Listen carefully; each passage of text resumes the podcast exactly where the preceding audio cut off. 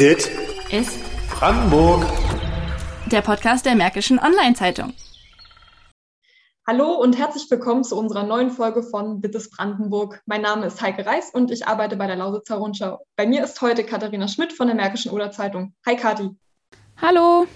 Das ist unsere dritte Folge innerhalb der Reihe Lehm an der Grenze und wir hören heute aber noch nicht die Geheimtipps von unserem Polen-Korrespondenten Dietrich Schröder. Da hat dir das Wetter leider einen ganz schönen Strich durch die Rechnung gemacht, oder Kathi?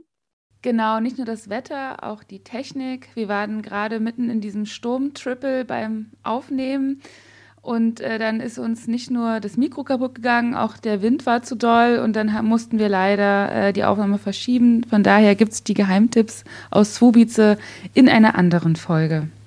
Deshalb ähm, beschäftigen wir uns heute nochmal mit einem anderen Thema, das äh, vielleicht auf den ersten Blick recht banal wirkt. Es geht um das Überqueren der Grenze zwischen Polen und Deutschland, ob zum Einkaufen, Tanken, für den Weg zur Schule, Uni oder Arbeit für viele Menschen in Frankfurt oder und äh, die angrenzende polnische Stadt Słubice ist das eigentlich schon Alltag. Genau. Die Fahrt von einem Land in das andere ist aber mehr als nur ein Tapetenwechsel. Das haben uns mehrere Menschen gesagt, die die Grenze regelmäßig überqueren. Eine von ihnen ist Carla Skubin von der Deutsch-Polnischen Seniorenakademie. Das ist eine Gruppe von Seniorinnen und Senioren aus Frankfurt-Oder und Słubice die gemeinsam Seminare zu verschiedenen Bereichen des gesellschaftlichen Lebens organisieren. Wir haben Carla Skubin gefragt, ob sich nach all den Jahren der Gang über die Oder überhaupt noch wie eine Grenze anfühlt. Also für mich ist es keine Grenze. Ich habe einen kleinen Nachbarn, der ist, ist Pole und mit dem muss ich manchmal Nachhilfeunterricht machen. Und dann ging es um die 16 Bundesländer.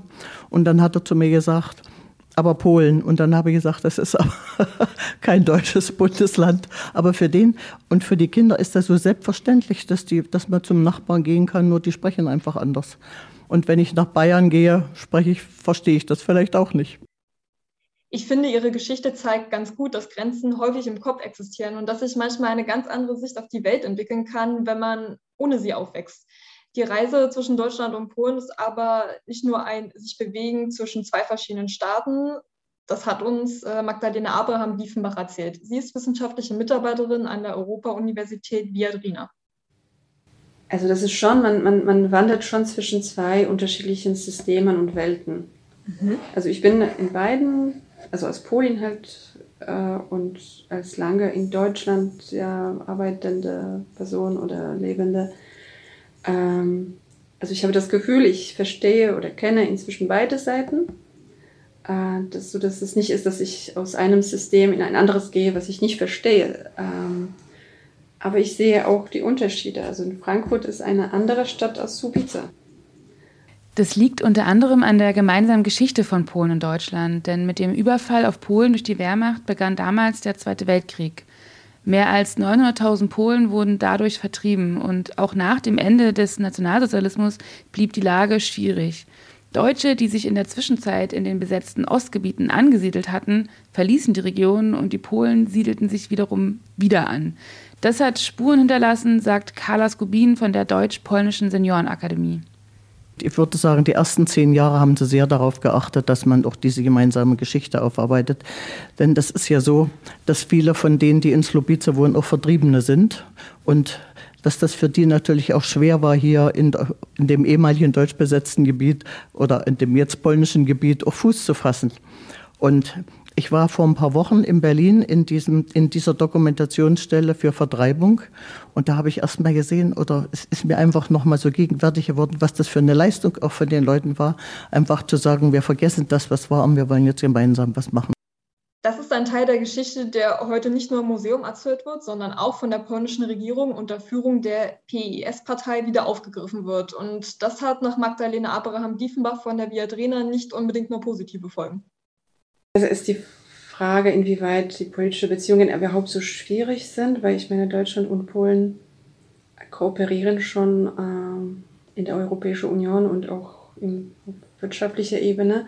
Aber gleichzeitig äh, macht die polnische Regierung gerade, holt gerade unsere hier Geschichte des Zweiten Weltkrieges raus. Und genau, genau die Sachen, die, die wir, wo wir hier die Verständigung versuchen zu schaffen über diese Geschichte, äh, damit äh, ja, einfach gerade mit diesen Aspekten spielt im Prinzip die Regierung und schürt Ängste oder ähm, redet äh, immer wieder, ne, holt dieses Argument der Entschädigung oder Reparationen und ähm, einfach der, der, unge der ungerechte Behandlung Polens nach dem Zweiten Weltkrieg und so weiter und so fort. Ähm, das, äh, das, ist, das sind natürlich Themen, die man auch immer wieder diskutieren und erklären müsste, könnte. Das ist halt, soll man nicht tabuisieren und verschweigen, ähm, aber nicht auf solche Art und Weise, wie die mhm. PiS-Regierung das heute macht, weil das ist keine dialogische Form des, äh, des Umgangs damit. Aus diesem Grund plädiert die Historikerin auch dafür, sich mit der Geschichte des eigenen Wohnortes oder in unserem Fall mit der Geschichte von Swubitze und Frankfurt-Oder näher auseinanderzusetzen. Also irgendwie, das ist ein Prozess oder ein Teil der Beheimatung dann letztendlich.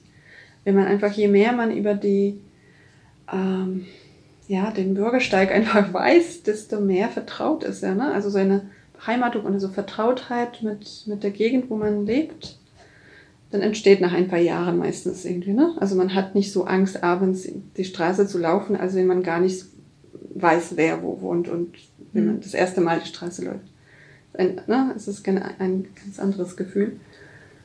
Äh, und ich denke, dass das ist auch das ist dieser Punkt halt, dass wenn man die, ähm, die Geschichte der Region äh, kennt oder der, der Stadt, das ist äh, einfach wichtig, für der, der Prozess der Beheimatung für, für die Menschen, die hier neu kommen oder für die Menschen, die hier auch schon ja, eben länger wohnen, aber sich noch damit nicht auseinandergesetzt haben.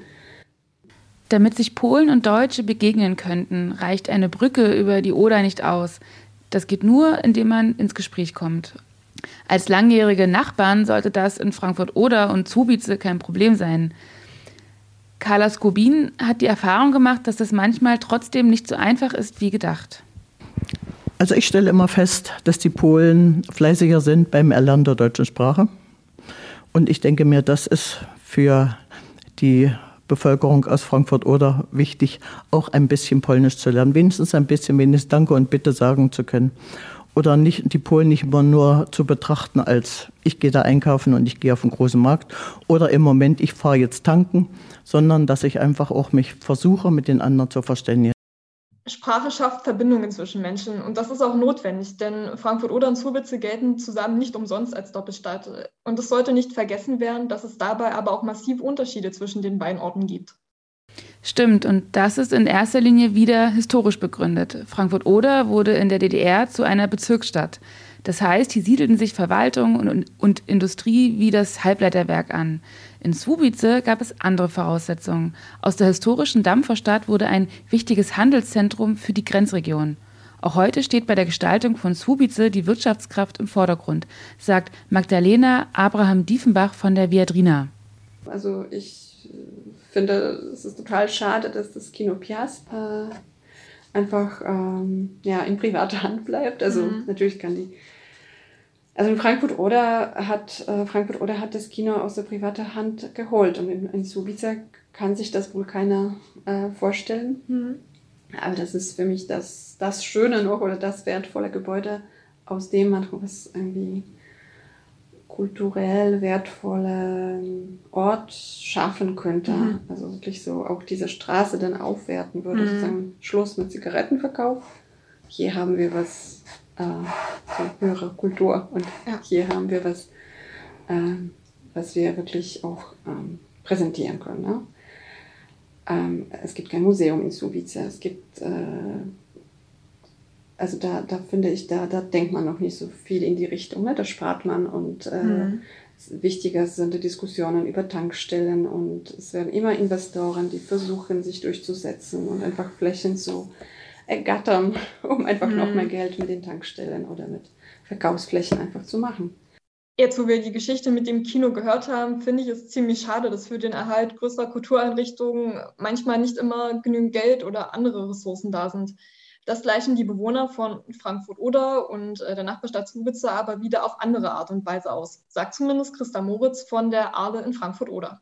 Genau, das ist eine Organisation, die sich mit weiteren Mitstreitern dafür einsetzt, alte Stadtgebäude zu erhalten und diese in eine zeitgemäße Nutzung zu überführen. In Frankfurt-Oder kümmern sie sich bereits um das Wolfrashaus. In Subice soll demnächst der Kleisturm wieder entstehen. Das ist ein moderner Aussichtsturm mit Aufzug und einem naturnahen Park mit Spielgeräten drumherum. Diese beiden Gebäude sollen das repräsentieren, was für die Doppelstadt Frankfurt-Oder und Subice typisch ist wahnsinniges Engagement von beiden Seiten der Oder. Also ich glaube, wir haben äh, viele Touristen hier. Wir haben auch gerade in Frankfurt-Oder gerade das Projekt Probewohnen. Und wenn man dann äh, befragt, warum möchten Sie denn mal Probewohnen in der Doppelstadt, äh, dann kommt immer die Antwort, äh, dass es, dass so viele Menschen hier engagiert sind. Das findet man sehr selten in einer anderen Stadt und vor allen Dingen hier, dass die Menschen auch noch zusammenarbeiten. Es gibt so viele Projekte, die über diese Brücke äh, konzipiert wurden und gelebt wurden, vor allen Dingen, dass es eigentlich hier an Ideenreichtum, glaube ich, nie, nie, nie eng wird. Äh, der wird nie ausgehen, glaube ich, weil die Stadt ist so vielseitig mit den Universitäten, äh, mit, mit, mit den sportlichen Vereinen, mit der musikalischen äh, Ebene, die hier äh, auf beiden Seiten der, der Oder gelebt wird.